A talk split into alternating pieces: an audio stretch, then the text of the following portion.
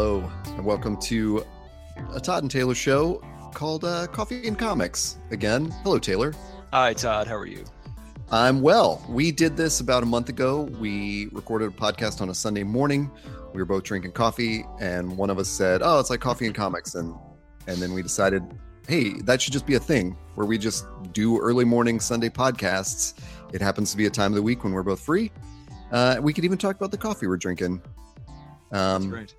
And then a, and then a comic book. So that's what we're going to do today. We're not going to go through. Sometimes we go through like huge lists of like what we're pulling at the comic book shop and what we got on our to be read pile and what we just finished. And today we're just going to talk about one book. Uh, Taylor's going to talk about one book. I'm going to talk about one book. Um, It's like the uh, it's like the ending of Reading Rainbow. You know, when the kids are up there and the, he he throws it to the three kids and they each kind of review a little book. It's going to be like that, but just for adults and for, For adults. comics and and not not involving LeVar Burton yet. Maybe sometime down down the road. so uh, we should start with the coffee part. What, Yes. Uh, what are you drinking this morning?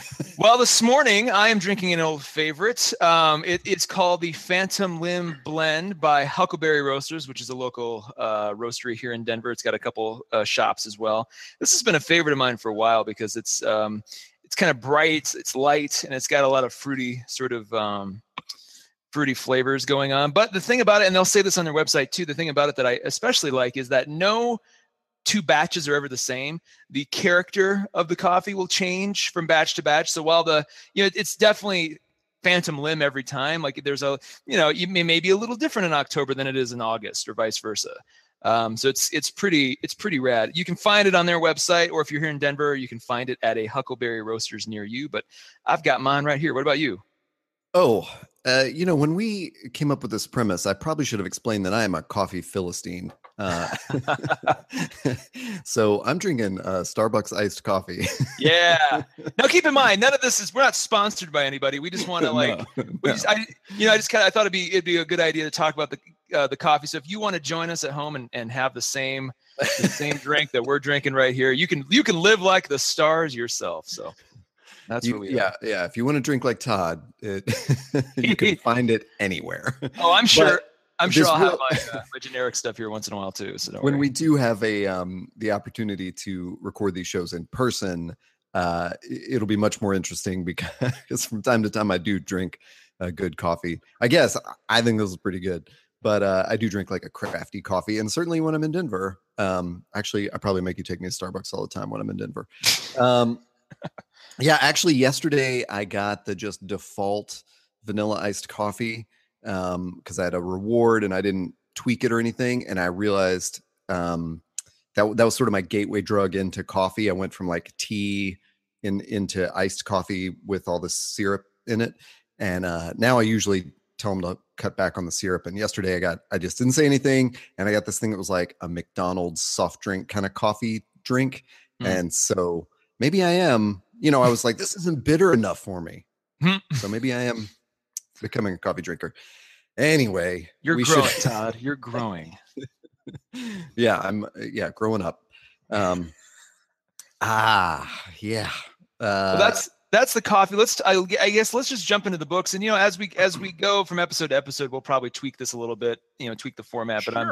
I'm thinking the coffee and the, and the single and the, the key is single book because you and I have gotten a little carried away in the past with some of our lists. So this will be good to just focus in on one book each. And then hopefully we're we're going to be talking about books that you, the listener, haven't maybe read yet, or maybe you've heard of it, you've seen it in your local shop, um, and you're like, ah, one day I'll get to that, or maybe I don't know enough about it to, to buy it. This will be your guides through the, the world of of stuff. And I think it's for sure you know, I've I have a bit of a history of always picking you know very off the cuff stuff. You as well have you know we don't we don't always go for the big two, although some of the stuff we review is big twos, you know big two stuff, Marvel or DC stuff.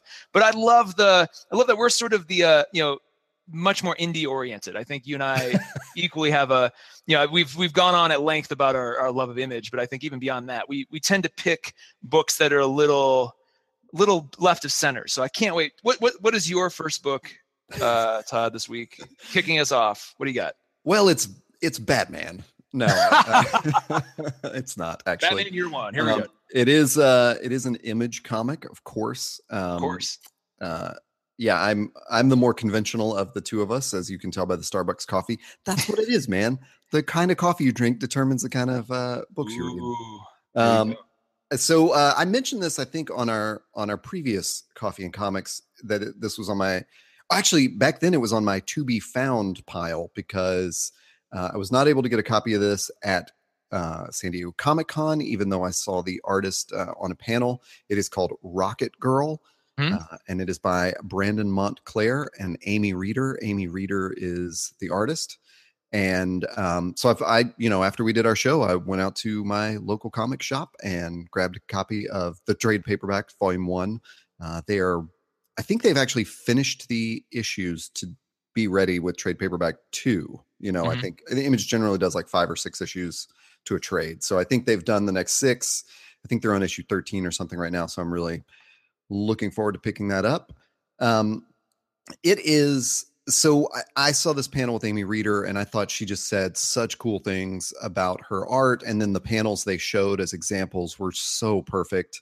Um, and even it was that great experience of like one thing Taylor and I talk about all the time is, you know, we can deal with uh, a bad story if the art is genius Mhm, mhm. but we we- can't deal with a great story if the art is dog shit you know Mhm, mhm. and just seeing those panels and pages they showed at comic-con i knew like oh well i'm into this you know this story could be garbage and i will be into it uh, lucky for me and lucky for you the story is not garbage um, it is uh, so i'll briefly i'll give you the Lucky sort of brief summary is um, it is about this character named well i mean it's not just about her but the main character is uh, uh, a teenager named uh, DaYoung Johans- Johansson yes DaYoung Johansson um, hope i'm pronouncing that somewhat accurately.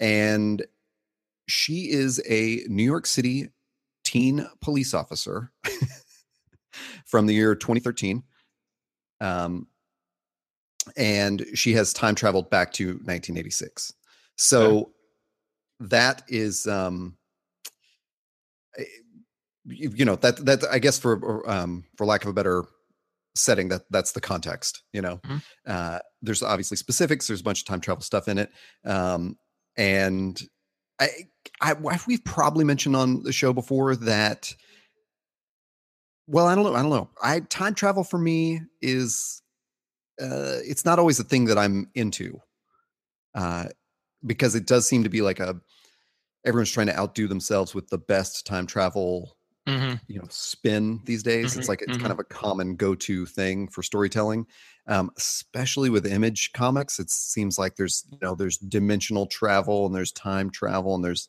you know uh, there's just a bunch of tr- ways that people are playing with reality in uh you know in comics Mhm. um Well, it's a good. It's, I mean, one- it's it's a trope, honestly, and it's. yeah i was trying to i was really trying to tread around saying trope but I, well, I, I understand that because, and, and, and that's not to diminish anytime they use time travel as a storytelling mechanism because it is. I mean, it's it's easy to do, but you can. There's still a deep, deep, deep well you can mine, or or dip into um, from it. But I feel like there are some some titles that kind of like you're like okay here we go again. You know it's it's like it's i think right now the the true trope and image is honestly the superhero or like origin story. There are at least five different titles that are in some phase of of ongoing um ongoing issues that it's basically the same thing. It's like hey we're gonna we're not a big two superhero but we're gonna you know tell you those stories. So i think time travel at the moment's probably not quite as as intense as it was a couple years ago but it's it's worth bringing up just because it is one of those sort of storytelling mechanisms in comics that's easy to do. Agree? Uh it is easy to do you know me, uh, in a mediocre way. And Yeah, then yeah. and then it becomes this I, I think that's that's probably why I, I you know i put my guard up when i talk about time travel uh Mm, the trope or whatever or the setting of time travel however we want to say it that's not insulting because you think well you've this the uh storyteller has to tell it in some new way you know? Uh so it, um anyway they i think they do. I think they succeed with that. Uh i i don't know exactly why they chose 1986 Mhm. um because i've only read trade paperback one uh except to say that in the panel where I saw Amy Reeder, there was definitely uh, a page that they showed which was not in this book, Mhm. and it was very 80s. Mm. So it made me think that maybe maybe after volume one they kind of got into that more. Um, there's a good thing, and I wonder how much Image encourages this. There are so many volume ones for, and uh, you know, again, like if you don't read Image comics, Taylor and I cannot say this enough. The they always do a thing where the first trade paperback, volume one of any series, is nine ninety nine, like just to Mhm. hook you. And there are honestly so many trade paperback number ones from Image that are just like amazing. It's like a movie where it's just like a screaming action movie for Mhm. one whole volume. And then after that is when they kind of dig into the story. It's almost like that's that's a thing that Image is, you know, training their storytellers to do. Um, well, it's like, I it's can- like a really great. It's like a great first season or a pilot of a oh yeah, show. You know, like issue one has to do certain things to hook the reader, but then volume one or quote unquote season one has to take the. I mean, and the great example is both East of West volume one and then um, Wicked and Divine volume one, which will you might get into on, on future episodes of this of the show. But like both of those really, really felt Yeah. like season one of a TV show. And you're just like, oh my god! And then just like season, I mean, very much like Game of Thrones season one, where like they have you know they have to introduce you to the world, to the main characters, but they also have to leave you with a, a, a WTF moment Yeah. that you know, you're like I want. And then to to, to your point, you know, uh, volumes two, three, four, and, and so forth get much more nuance, much more into it, and that does seem to be a, a image wide thing. It's interesting. Well, I, I shouldn't have characterized it like Image is telling their artists and storytellers to do that because it's all creator owned. Mhm. I, I think that's just what good storytellers do is they realize, um, you know, we've we've got to like come out of the gate like really hard Mhm. and hook everybody on. And because Image is creator owned, they're allowed to think. Um, you know, and I, they do with the big two as well, but they they think much more in that cycle of like, here's the first arc and here's the second arc. Um, and I love that you brought up both East of West and Wicked and Divine because those are two volume ones where I really enjoyed volume one. And then for Wicked and Divine, I just didn't, you know, I didn't really en- enjoy volume two and just figured I'd sit out for a while. Mhm. Um, In East of West, I just haven't picked up volume two because it felt to me like, well, I'm just going to want to read the whole thing Yeah, in one sitting, you know? Um so uh, you know it can go either way like eh, there, there's there's you brought up two examples where you got hooked and you stayed in it uh i bounced out of both of those but you know i kept going with this one and paper girls and black science and saga and all that kind of stuff. So um yeah it's uh it, it's very fun and it's very cool and i would say that um the way they handle time travel is there's a couple of like really clever um I want I almost said callbacks, but they're like call forwards, Mhm. where something is planted in the time travel story that's also in, you know, just like little stuff that then you'll see kind of pay off in one of the flash forwards or the flashbacks. Mhm. And it's just, you know, so they've done it in such a a subtle way where they're not trying to be super complicated and super clever. It's not inception, you know, it's not Yeah, like the yeah. brain. You have to like take your brain out and think about your other brain that's working within that brain or something to figure it Yeah, out. yeah. It's you can just read it and enjoy it and it's going to fly right by and it's, you know, it's a lot of fun. Um there's this great thing in the in the 2013 there's a really cool thing where they talk about 2013 as the past um, because obviously once you change it in 1986 then that was a thing that happened you know to DaYoung and it doesn't so it's not going to happen later in So the wait, does she? Does, is it like quantum leap, or there's some uh, person or device that tells her what the future's like based on her actions? no she is from 2013 and they know that things have gone awry and so Mhm. she is sent back yeah good for me to say No, it this way so but- she is sent back um, there's a corporation that's basically taken over all government and policing and everything so the teenagers have formed their own police department and they don't Mhm. trust anybody over 30 like Mhm. basically over 20 when somebody turns 20 it's kind of like eh. Mhm. so um, these uh, teenagers who are like the pure police uh, have realized we can't compete with this corporation and we have to go back and destroy the thing that created this this one machine the q engine Mm. um, and so she has to sneak into quantum mechanics or quantum engineering or whatever it is to to you know jump in their time travel q machine q engine uh, and she reappears at the moment where they're starting it up in 1986 Mhm. with a group of uh, engineering students, like PhD candidates, um, who can't believe that this girl from the future in a jetpack and like astronaut outfit has just appeared in their lab. You know, Mhm. um, and so of course, as you can imagine, there are police from the future who have to pursue her back into the past, and um, then the story flashes forwards to show, you know, or or flashes back in their in their terminology to show what led her to that decision to make the leap alone and all that kind of stuff. And so um, it's really a, a chase adventure from that beginning where she just shows up in this uh, lab, which I, I think is MIT. Um, oh, that can't be right. It's in New York or something. Um, boy, I should have nailed down these details. But anyway, yeah. So she just appears in this lab, and then it's you know, and then uh, she immediately has to set in motion the events to destroy this engine, and the cops, or not the cops, but the bad guys from the future, um, have to you know come back to try to stop her, and so. Mhm. Then it, you know, it's just uh, there's a couple of cool incidents where she interacts with the 1986 New York Police Department, who are, you know, adults, um, where she foils a couple of crimes, and you know, you can imagine the first, the you know, the first one, the cops are very dumbfounded. Who, what's this young person with, uh, you know, New York Police insignia on her jetpack doing? Mhm. and um, and then there's of course like the gruff, you know, uh, police sergeant or whoever's in charge, you know, the lieutenant who's in his trench coat and the very 1986 tropey um, kind of person. Uh, I don't know. It's just, um, yeah, it's a great action short, and the art is just lovely. It's beautiful. Um, it reminds me a lot of uh, the art from Babs Tarr, and she does Mo- uh, Motor Crush right now for Image, but it actually reminds me more of um, her run on Batgirl, where Okay. she set Batgirl in Burnside, like kind of the Brooklyn of Gotham, and it was very colorful and sort of hipstery. And this is just like really colorful art, um, and uh, you know, it's it. I don't know, it's expressive, and for an image comic, it actually doesn't look so artsy fartsy. It's very much in a comic style. You know, Mhm. these are, uh, and one of the great things that Amy Reeder does is that so many of the pages and even individual panels and stuff are just they're just laid out really well. Not not in a again not in like a super artsy way that's like really indie or whatever, but it's like a whole page will be tilted sort of 45 degrees or something. So you're Mhm. you're seeing a bunch of information that'll just be all these like sort of split screens. And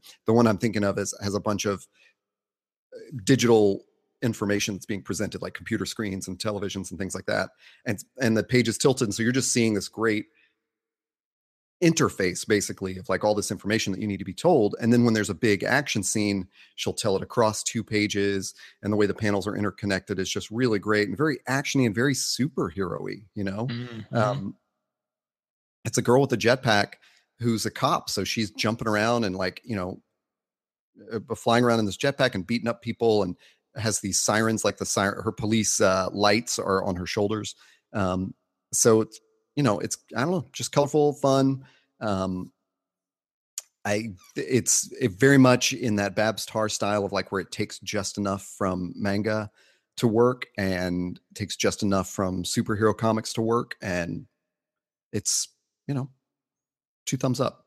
Yeah nice. I uh so uh full disclosure i ended up reading issue one of this um goodness maybe a year or so ago when image was doing one of their like Yeah. 99 cent single sales like so if, if you're not aware image.com or imagecomics.com rather will do periodic sales whether in conjunction with a holiday or even like uh, sdcc or dragon con or any of those kinds of things and they'll but usually put issue ones Yeah. um, up for 99 cents. And then usually going back to kind of our, our, our point about volume one of a trade, trade paperbacks will be 6.99, 5.99, like digitally.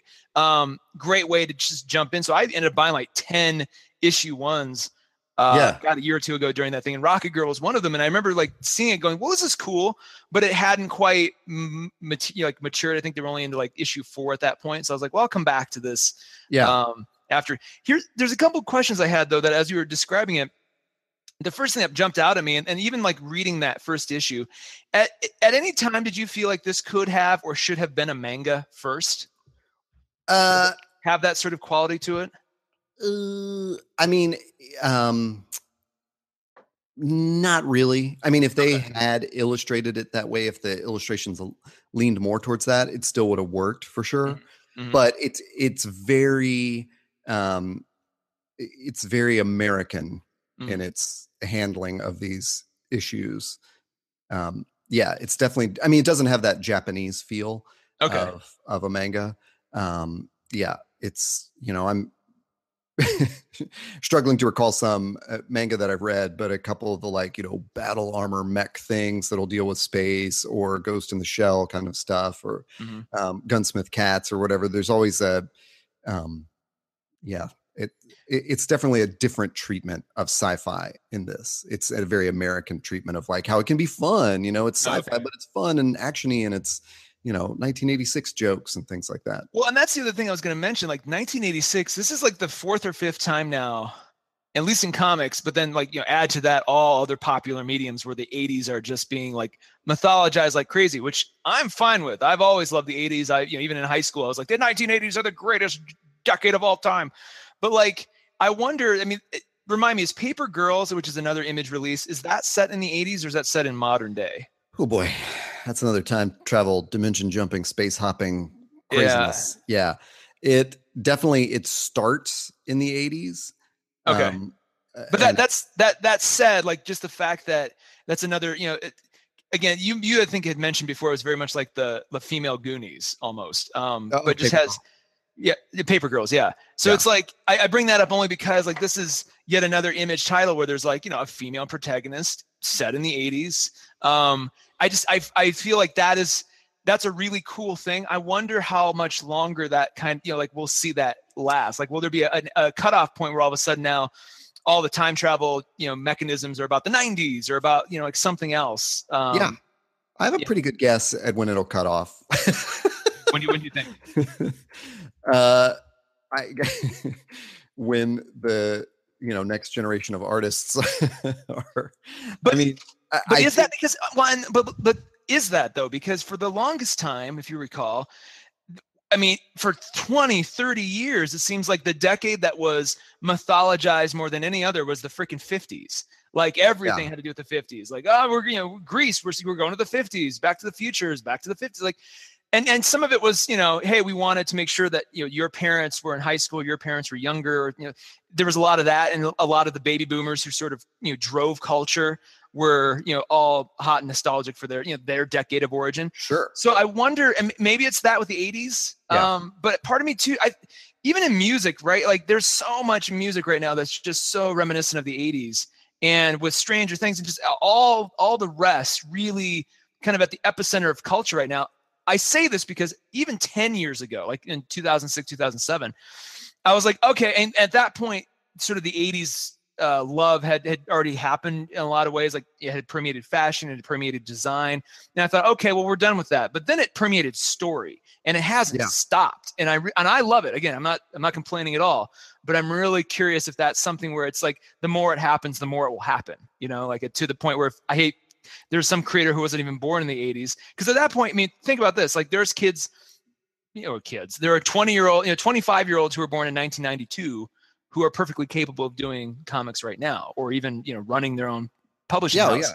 So it's like, at what point are they?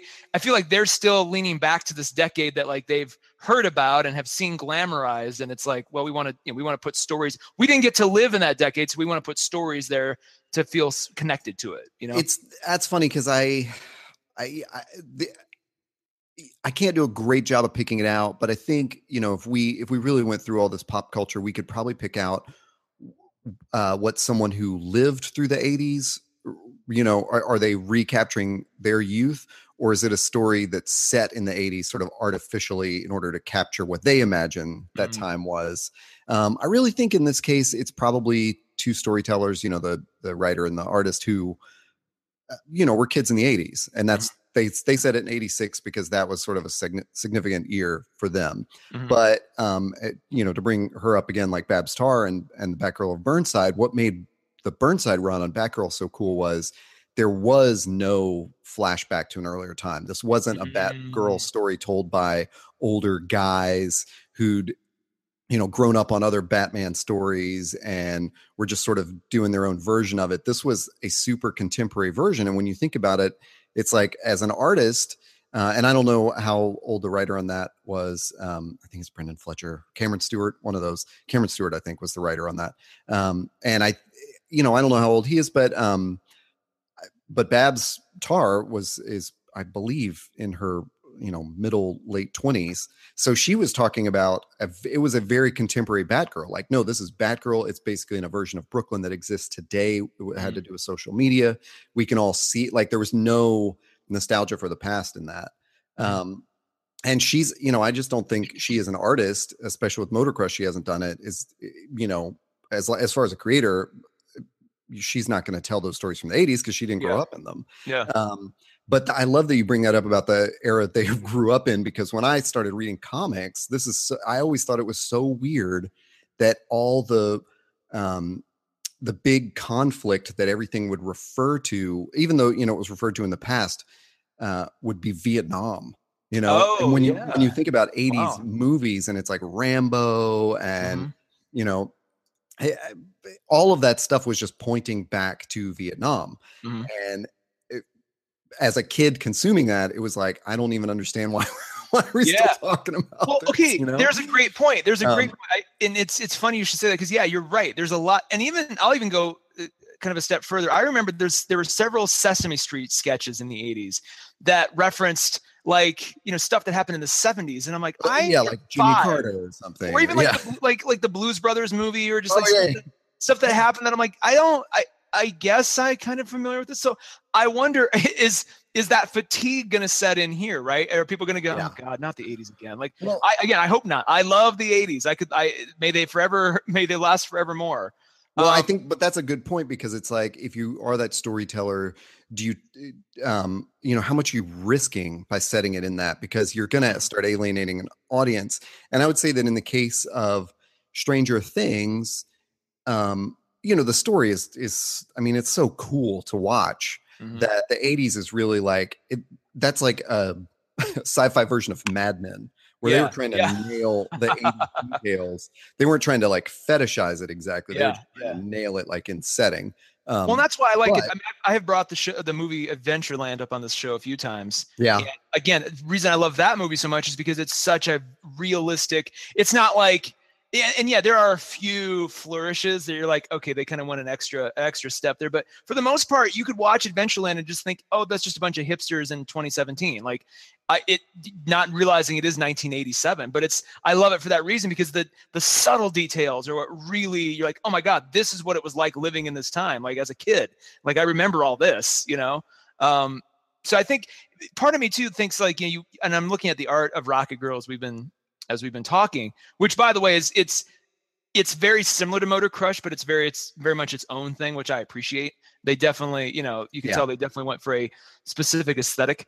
Um, uh, but it's just like part of me, you know, how much how much of this pitch, by the way, was what if we did Beverly Hills Cop, but with a girl from the future? Like, Well- you know, it has sort of. It seems like it might have sort of that. Yeah, at least at least at the the genesis. And granted, they they've taken it you know much much further from that. But like that almost seems like that would have been kind of the the seed, right? Like, hey, let's do that. Let's see what would happen. I that's funny because um, I I would think it was much more like it's going to be Back to the Future, but they're going to go back to Oh. '86, and it's going to be a time traveling, you know, cop teenager. Mhm. Um, but what I, where I was driving with all that is, I like I, I I love that you brought this up about you know '80s nostalgia and stuff like that. Is because I think you can read Rocket Girl without caring that it's Okay. 1986 specifically. Great. You Okay. know, so in that way, I think it should be appealing to anyone. If anything, the cover of the trade paperback, because I like you, I think I bought issue one as well and just never read it Mhm. dur- during one of those 99 cent sales. Um, And when I bought the trade, I was like, oh, yeah, I think I saw this trade come out. And they've actually done this Rocket Girl in this kind of, you know, mirrored thing with these like bursts of light coming off of it that looks very much like an 80s album cover for the, Mhm. um, almost like a Patrick Nagel uh, painting or something, the way that Mm. framed Mhm. rocket girl at this diagonal angle up in the corner.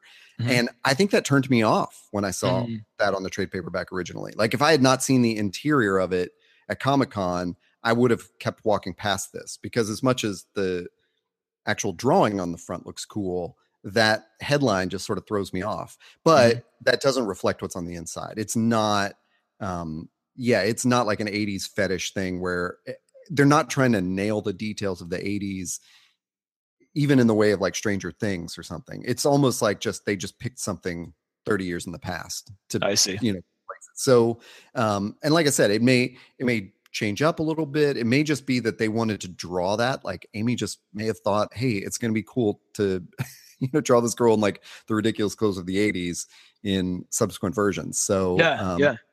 so all of that you know it, it all works for me and i don't think it if you're like a super 80s enthusiast i don't and you picked this up i don't think it's going to give you like all the 80s Yeah, you yeah. know vibes you want um but also if you know the if you're not an 80s enthusiast then it, it's not going to alienate you like it's just Yeah. going to work because it's more about a time traveling teenage cop Nice. um, yeah so who doesn't want to see jetpacks in the 1980s i think that's the other thing about the 80s is that as a decade um they were so focused on future sci-fi and stuff like Ooh, that good point. Whereas yeah, the yeah. you know we're kind of in that again, um, but I don't I don't think you can say the same for the '90s. You know, so when we think about the '90s and putting something back in that, we're just putting everybody in flannel. You know, it's like there's no um it- you can set something in the 80s but it's also lends itself to the future because so much of the 80s was this sort of futuristic you know new wave music and um you know the way we dressed and stuff like that so it was i don't know it's a good decade to choose so i feel like i've rambled enough about rocket girl i say pick it up start reading this thing um it's so fun and i like having fun comics that i don't have to think about too much but i can still enjoy all the clever uh, references and call forwards and stuff well, I have a um, book that you do have to think about. all right let me let me hear it what do you got Um, and it's one I'll probably I'll kind of tease it. It's one that has always been in a shop every time I've walked in. It's always been there. I've always been like, okay, one day I'm gonna buy this and get it. It's it's it's something that you know it's always kind of been on my essentials list, and I just never had the chance. And then recently, I walked into my local shop and they had it literally on their like staff picks sort of end cap, and I'm like, all right, I'll you you called my bluff. I'm gonna get it. And it's the graphic novel Pyongyang: A Journey in North Korea by. Guy Delisle. i'm so jealous Um, well, and it's it's, and I'm sure I can, I can hear some people out there going, "Wait, Pyongyang?" Like, yes, um, this is a drawn and quarterly published, um, published book, and it's one that's been. I mean, I've seen it. You you know, you see it all the time. It's got that cover of the, um, you know, the drawing of the women playing the accordion, uh, accordions on it, and I've always, you know, I always. It, it's kind of always pre- been presented as like you know this is important reading like if, if you're gonna have if you're gonna deep you know d- uh, dive deep into the the world of graphic novels, you want to build your sort of essentials list. You know, you got Watchmen, you probably got Incal, like this is on there too, right? So I finally grabbed it. And it is all black and white drawings by Guy Delisle. Um, and let me just kind of, Guy Yeah. Delisle is a, um, look, I'll back up a little. Oh, good. sorry to be pedantic but it, it is guy delisle Oh, I'm sorry. Guy Delisle. french name Well, that Guy Sorry, just- Delisle. just, bef- you know you know our you know our listeners and their uh oh, no, I appreciate that. Now I, angry no we don't actually get listener mail that's angry at us but we're just going to go back and awkwardly edit over the correct pronunciation in my, in my words. So Guy Delisle, I'm see how long I can keep that up. Um, he's, a, he's a Canadian cartoonist and animator. Um, and he's like this, this was kind of his, he was always doing that, was always supervising shows and stuff. Um, but this, uh, this graphic novel is kind of his big, uh, you know, sort of entrance into bigger popularity. Let's really, you know, sort of set him up. And he's done some other stuff um, too. And he, you know, actually did another graphic novel before this one, but this one came out in 2004. Um, so kind of rewind back to that time. It's interesting because North Korea is so prominent in the news and just you know and, and events right now. Go back to a time in 2004 when George W. Bush was just reelected, and Kim Jong Il was president of North Korea. Kim Jong Un wasn't even anywhere in the picture. I think he at that point was had just been uh, in the news for sneaking into Japan with a uh, like forged passport or something. Um, so this was a different time, very similar, but still very different because it, you know, at that point, uh, you know, YouTube had, was just being born. Like all the all the media and access to stuff wasn't quite what it is. MySpace was basically the social media of the time. So paint paint that picture for yourself as we go through this. But at the same time, I think it's it's almost more relevant to read this now because so much of what he talks about and what he goes through has not changed at all. Um, so it's a little bit interesting to go, wait, and this was when 2004, and like they still like it's the same thing. Um, a, gr- a couple great comparison points in terms of just the story, and I'll, I'll get more into the story in just a second. But um, similar in flow to that Vice uh, series on YouTube, Inside North Korea, um, in that they go to this a lot of the same landmarks. Um, a lot of the same. If you watch that that Vice documentary and you read this, you'll go, "Oh my God!" They basically he was basically sent on the same kind of journey. Um, the other thing that it reminds me of, also of of current note, is the Alex Gibney "Going Clear" Scientology documentary, and I say that because a lot of times during this book, um, Guy will you know make an attempt to try to humanize his translator or his guide and you ask them questions or, or, or poke a little deeper and there's a couple times throughout the book where he you know he purposely he you know he does his little commentary observations and he's like i wonder if that's what they really think and then he goes into kind of like a little history lesson and he, so he'll say you know he'll ask them like you know do you really believe this about the dear leader do you really believe this about Kim Jong-il and they'll say of course of course but then he'll go and say they have to say that because if they don't, they'll be taken away from their families or their families will be disappeared. Um, so basically, they're kind of it through this installation of fear. They have to believe, and so that just sort of cycles in on itself, which is very God. The, there so much of what's going on in North Korea is so similar to Scientology right now. Um, in terms of you know if, if you be, misbehave what will happen to you or your family or your loved ones and it just their their tactics to keep you in the in the group think are very similar hmm. um, what uh, what I liked about this though is that he makes an attempt to humanize the world.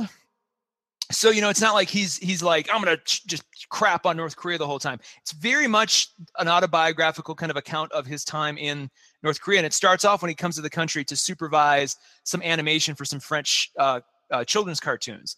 And so he's coming in. And at that point, I don't know if this is still the case, probably not. But at that point, North Korea was actually kind of the bottom feeder for a lot of animation um, that you would see, you know, worldwide, especially in France, because it was just way cheaper. Um, so he's going there to supervise some stuff, and and and he kind of goes into why, you know, how animation works, and it ends with him leaving North Korea after that sort of that uh, uh, tour of duty, if you will, is done. And he tries to humanize it, but uh, it, you see, as it, the more he tries to kind of give them a chance to, you know, to show themselves as human, it just never quite works out and just the the mundane nature of that country keeps poking through there's a great sequence um, kind of midway through the book uh, that, that really illustrates this. He's in a car being driven to his next adventure and he sees an old or rather they go across an old rusted bridge that volunteers quote unquote are painting royal blue. They're, tr- they're basically painting over the rust to make it look you know presentable. But halfway across the bridge that just stops. And it's like you know they, the painting just stops and then the people leave. And then from that point on they never come back so they never finish the job. And a couple weeks after that the bridge you know the, the rust starts to come through the paint again and it's just such a perfect kind of metaphor for the country you know they just keep kind of trying to gloss over all the all the rusted spots all the bad stuff but then it doesn't last very long it's very easy to see through that facade so that was just a, that that was where i was like oh man this is a great this is just a great little cultural artifact because it's it's one man's simple account. You know, he's not trying to politicize it in any way. It's just him kind of telling you what it is, but it really reflects the country. Then it's great to juxtapose that to the country now and our relationship with it. And if you know, at some point, I think if if North Korea ever does fall or or reunifies with South Korea, like this is accounts like this are going to be all the more sort of uh, relevant because you'll be able to go back and, and, and, sort of see that time capsule. What was it like? You know, how did it, how did you exist in there? Like, what were the people like? Um, so really good stuff. The you know the the the illustrations very you know very drawn and quarterly. You know, it's just what you'd expect. It's very sort of simple. Um, you know, almost like uh, Sunday comic strips kind of kind of drawing, but still you know still very sophisticated. A lot of the panels you know are you know do their best to sort of illustrate what he's talking about um, very very commentary heavy uh, balloons but he does these other things too where like i think each each chapter they don't call them chapters but each kind of sequence of, of uh, pages are split up by big splash pages that kind of tee up the next thing he's going to talk about. So there's one you know there's one splash page and they all look they're, they're gorgeous. One of them is like that giant pyramid looking building that you may see in, in certain pictures of, of pyongyang um, kind of that big empty hotel. So that's and then he, right. like throughout the next couple pages they'll you know he'll have stories and stuff that talk about that hotel. Another one is um, a picture of uh, uh, or rather a statue of kim of kim il sung the original guy up on a uh, you know on a giant tower and it's the only thing lit up at night. Um, you know he spends a lot of time talking about that they have to turn their lights off at night and only certain things can be lit up and um, so it's just a, it's such a great little it's a great little read. It took me about mm, maybe two hours to get through. I'll, I'll probably go through it a couple more times because I, you know, I was engaged in the story. But I think there was a lot of a lot of layers that I think as you go through it multiple times, you'll you'll start to see different things. You'll you'll kind of see things. But the other the other issue is that the more you go through it, or the more you kind of sit with it, you sort of feel like you're him. And a lot of his day to day is very mundane very structured. You know he just like the guys in vice they have to all stay at this hotel on this island um, and it's the only hotel and there's only one floor of that hotel that foreigners are allowed to stay in. And so like you know he's just constantly running into other foreigners you know there for either diplomatic aid or for investment or you know different things. They all have you know they all basically go to the same bar the same restaurant. So as as the days go by not only are his own actions kind of limited. Like he can't just go, you know, roam about the countryside. He has to go to specific preordained, you know, tourist spots, quote unquote. But then even his life outside of just, you know, the the the guided tours and stuff, like it's very, you know, it's kind of a prisoner's life. He's, you know, he's he can kind of come and go, but he's he's kind of very limited to his choices, uh, you know, what he can do, who he can, you know, hang out with. So to be in North Korea under that you know situation for you know six, 12 months is uh, you kind of see his you know, it, as it gets closer to the end, he does he gets a little bit more daring. You know, he will walk he'll walk out at night by himself, or he'll go and you know he'll ask his his guide if he can go do a thing, and they never really tell him yes or no, so he just goes and does it, and then he gets kind of you know yelled at by the guide. Um, which I think if that were to happen now would be a, would have a lot more serious consequences. I think maybe in 2004 things were a little bit you know a little bit laxer. Um, just just my just my hunch. So right. I think you know overall, great read, great great thing to have on the shelf, um, and definitely something I'll come back to. So you mentioned um, that you know someone in the story will tell him uh, some propaganda, and then he'll say, "Well, of course they're supposed to say that." But is he, you know, does he call out those moments like within the flow of panels where then there's sort of a, a Ron Howard narrator voice that comes in and goes, "You know, it wasn't." Or whatever. Yes, yo, absolutely. Okay. And he'll and sometimes he'll. yeah, no, exactly. He'll. It's it's pretty. You pretty get a lot of it's just kind of like his uh, internal monologue, and then you'll see, you know, when he actually does interact gotcha. with them. And sometimes they'll do a thing too, where like you know they go and visit the, the, the International Friendship Museum, you know, which is the thing that happens in the Vice documentary, where it's like all the gifts that have ever been given to the Kim dynasty, um, and they'll go there and there's like this is a big deal, and you know, at the at the end, they're like, you know, how did you did you like it? You know, it was was it as spectacular as we thought? And it will give his like, you know, it'll show in the panel like what he wants to say, and then it'll show what he actually said. He's like, but really, ah, what I said was, and he'll show, you know, but as it gets closer to the end, um, there's a few of those moments where he's maybe not as brazen, but he does, you know, he does question things, and like, you know, it's you almost see like the way he draws his guide and his translator like reacting. It, very suggestive of kind of like you know they're like you almost get the sense that they don't want to respond but they know kind of all of this is just bullshit but they want to believe anyway because from birth they've been taught that you know their dear leader is like basically you know basically a god or basically the greatest person in the world.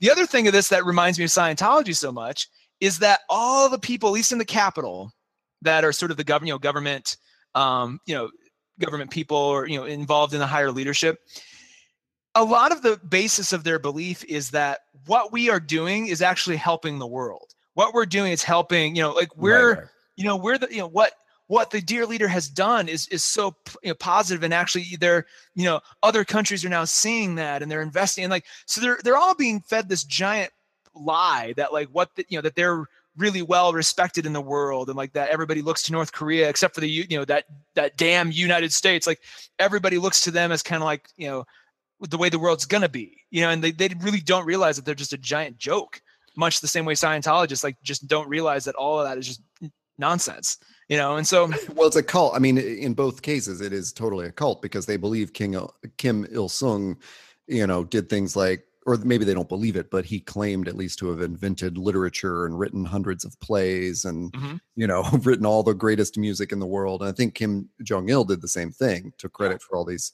you know the entire history of the world was written by him and blah blah blah and um yeah so that it, I, it seems to me that as you're telling me that that uh uh Delisle, the author, has stumbled upon such a great. You know, I haven't read his travelogues either, um, which is uh, they were recommended to us by Amanda at Muse Comics in mm-hmm. Colorado Springs. Mm-hmm. Um, she told both of us like these, you know, you got to read these. Uh, Guy Delisle, in addition to the Pyongyang, um, his his wife is in Doctors Without Borders, and so he had traveled with her and done a travelogue wherever that was. I can't remember. Um, well, the first one was um, uh, Shenzhen. Uh, oh yeah, the Shenzhen, Shenzhen, China, and Burma. Yeah, Burma, Burma was the other one. The other yeah, of. But it's uh, he did a Jerusalem one too, which I'm really curious about.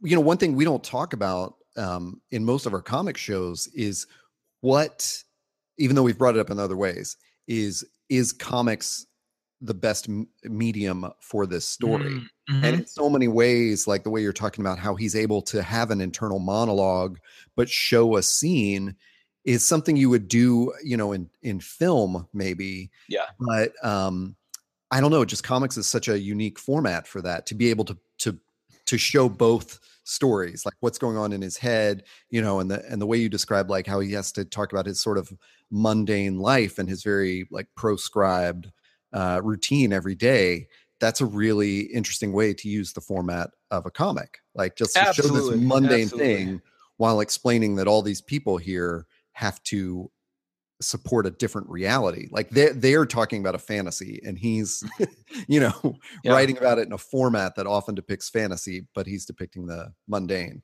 Did well, you, it's worth it's worth noting too that the black and like it's it needs to be in black and white and it needs to be mm. sort of pencil drawing to sort of give you a the the black and white nature of the society and the sort of drab monotony of the society. So like nothing is ever in color. And I don't think if it ever was, it would it would change the nature of the story. Like he doesn't want to illustrate that. He wants to illustrate, you know, like you you as you get pages further and further into the story, like just like the uh just that kind of gray gloominess kind of washes over you and you sort of wow. it just helps you get further into the world the other thing i like about why this is you talk about you know is comics or is you know is the is the comics medium the best for this a lot of times while reading this i was reminded of the scott mccloud's understanding comics book um, they're just where if you haven't picked up that it's just such a great if you want more from this medium than just Batman punching the Joker or something, which is fine, don't get me wrong, but like if you really want to delve into what this medium can really do, I couldn't recommend that more. That Scott McCloud's Understanding Comics,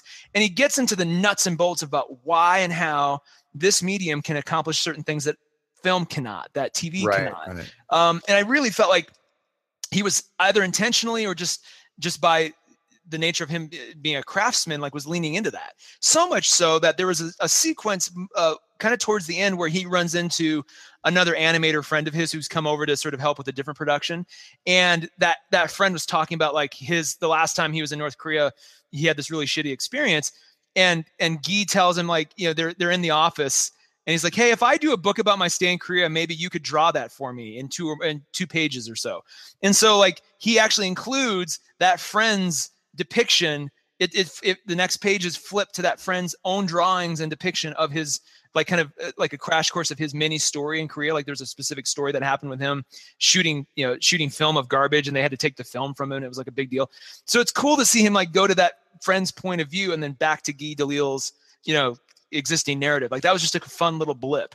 So there's a lot to this story. You know, again, I, I bring up that Vice documentary because it that is if you want to see firsthand what it's like, that's great. But if you want to kind of get into the nuance of the thinking of somebody's mind, you have an, of an artist's mind going through this, you're not going to, even if he had like a little flip camera or GoPro or something his entire time, you're not going to get the same kind of nuance and just sort of mm. into his mindset as you would with with the graphic novel format. So I, I really think it it does does work in that capacity. I love that. I, that is such a perfect thing to point out because in the Vice documentary, one of the things they are slightly obsessed with is will this be confiscated from us? Yeah. Whereas, yep. like you know, Guy Delisle, of course, he takes his memory with him when he leaves, and mm. that's um, that's so much more powerful in a way that um, you know, it's it's Vice almost couldn't. Well, they definitely couldn't shoot certain things because they knew, like, if we record this, they'll just take the tapes. You know, it's not. Mm-hmm. It's not going to make it out of the country. Um, but but Delisle leaves with all that intact. Do you as a reader, do you feel like not only did you get his perspective, but you also understand some of the history of North Korea? Is it yes, definitely like it goes back to Il Sung through Jong Il and kind of tells you that story? Definitely, yeah, and because he does take, you know, there's sort of two two things going on, two narratives going on simultaneously. There's his, you know, work at the animation company and sort of the the day to day there, and like you know, they there's he always kind of anchors the story by coming back to um, you know, like today we went and did this, and like you know, they're they misdrew they misdrew you know this this motion because that's not a cultural familiarity to them. So he had to explain, and like then the director was slow, and so you get a, a lot of that to anchor the story. But he'll do these amazing things like where he'll cut, you know, just randomly he'll cut, you know, after after sort of finishing a sequence, he'll cut and go quiz and he'll show you like a lineup, like with six or seven people. And it's like this group of iron iron-willed revolutionaries includes a vile anti-party element corrupted by the imperialist bourgeoisie. Can you find him? And he'll keep jumping back to that, and he'll show you, you know, and you'll see these guys drawn. And then like you flip it over, and in you know tiny kind of tiny font below, he'll say what the answer is. So like in this case, the answer is number two because his badge is smudged and he doesn't have a handkerchief to clean it. So his Kim Jong Il badge is smudged. And so, like, the next time he does that quiz, that person's missing now. And the rest of them are still standing there. And he'll go through. And so he'll give you like little, little almost infographic nuggets like that that that explain different aspects of the culture or you know explain different aspects of the regime or why things are the way they are so it really bundles it all up and again if you've seen the vice documentary a lot of this will seem familiar to you but you'll still have his Guy point of view on it, which I think is is just as important. But if you haven't seen the Vice documentary, this book I think will mean even more to you because you're just like, wow, like a lot of a lot of the sort of revelations of that documentary are yeah. here too, and you get to see them um, kind of firsthand and for the first time. Yeah. It, so um, in addition to that, so if he's just telling a, uh, you know, he's basically explaining his experiences there, and they cover a set amount of time where he was working Eh, you know eh, on this animation project mm-hmm. um what what is the story arc what is the structure of that like do you is there a resolution is there a a climax do you feel do, you know when as a reader did you get that out of it or is it very much like reading just a personal diary or journal much more like a personal diary there's okay. definitely not a act one two or three you could you know, a lot of the a lot of the events are kind of interchangeable in terms of their sequence um, Got it. It, it does. It does feel very diary like. It moved quickly enough where you you read it in one sitting. Yes, yo, definitely. And you, yeah. I mean, you don't have to. You could, you could, yeah, you know, find a pausing place. But I encourage you to read it in one sitting, just because it's, um, again, you need to kind of fall into the monotony of the world that he's right in and he's created for you. I think if you, if you take too many breaks, it won't feel quite the same. Like you kind of need to feel as a reader, you're, you can't escape either. You have to stick with it till the end. I think that will fuel your your context of it. Excellent. Is there uh, you know anything else uh, you can add to that discussion? Anything anything else you want to mention that we haven't covered? I think we're good, but yeah, definitely yeah. go pick up uh, Guy Delisle, Guy Delisle, not Guy Del Delisle, Guy Delisle's. my credibility is already shot to hell from that. Pyongyang: A Journey in North Korea, drawn and quarterly. And I guess just for a reminder, what was your book and where can folks find it? Rocket Girl from Image Comics, trade paperback number one. Trade paperback number one. Well, that concludes this week's Coffee and Comics, Todd. Um, I look forward to doing this more. Yeah, and, this uh, is fun. I think if you guys I love your pick, I'm so I'm so jealous of that because uh, I have looked at those Guy Delisle books. Uh, eh, there's no reason why I haven't gotten them, except that like often when I'm right. in a comic book shop, I think, no, I want something light and fun. Yeah, you know? yeah, exactly, um, exactly. Like, you're right. I, like once it's on the staff picks thing, it's like, yeah, I get it. I, I, well, I, I even told them that at the store. I'm like, you guys call me both like, ha Like I think because I think they had had trouble moving them for that exact ah. reason. Like ah. everybody knows that they're you know you at some point you should add this but i think everybody gets distracted by something else or like i'm just not in the mood right now so them highlighting i think was i did exactly what they wanted me to do which was really fun yeah um, that's that's great yeah i I, I got to go get those, all of them. Absolutely, and we're gonna start keeping. We'll keep a, a, a, running list of all our picks on the website. So if you guys ever want to go back and see your purchase um, as we go, you know, we'll always have them there. So feel feel free to to go uh, find us on on our website. And actually, you can find all of our podcasts, especially this one, on iTunes, Stitcher, Google Play, and Pocket Casts. Um, we are find us there. That is all one word. Find us there on Twitter and SoundCloud. And our website, of course, is findusthere.org. So for all things regarding this show and, and all of our shows on the There Network, go to findusthere.org. And uh, I'm I'm glad we did this, Todd. I can't wait to do this yeah, next this week. Fun.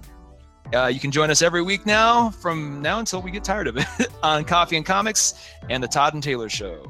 Todd, I'll see you next week. I'll see you, Taylor.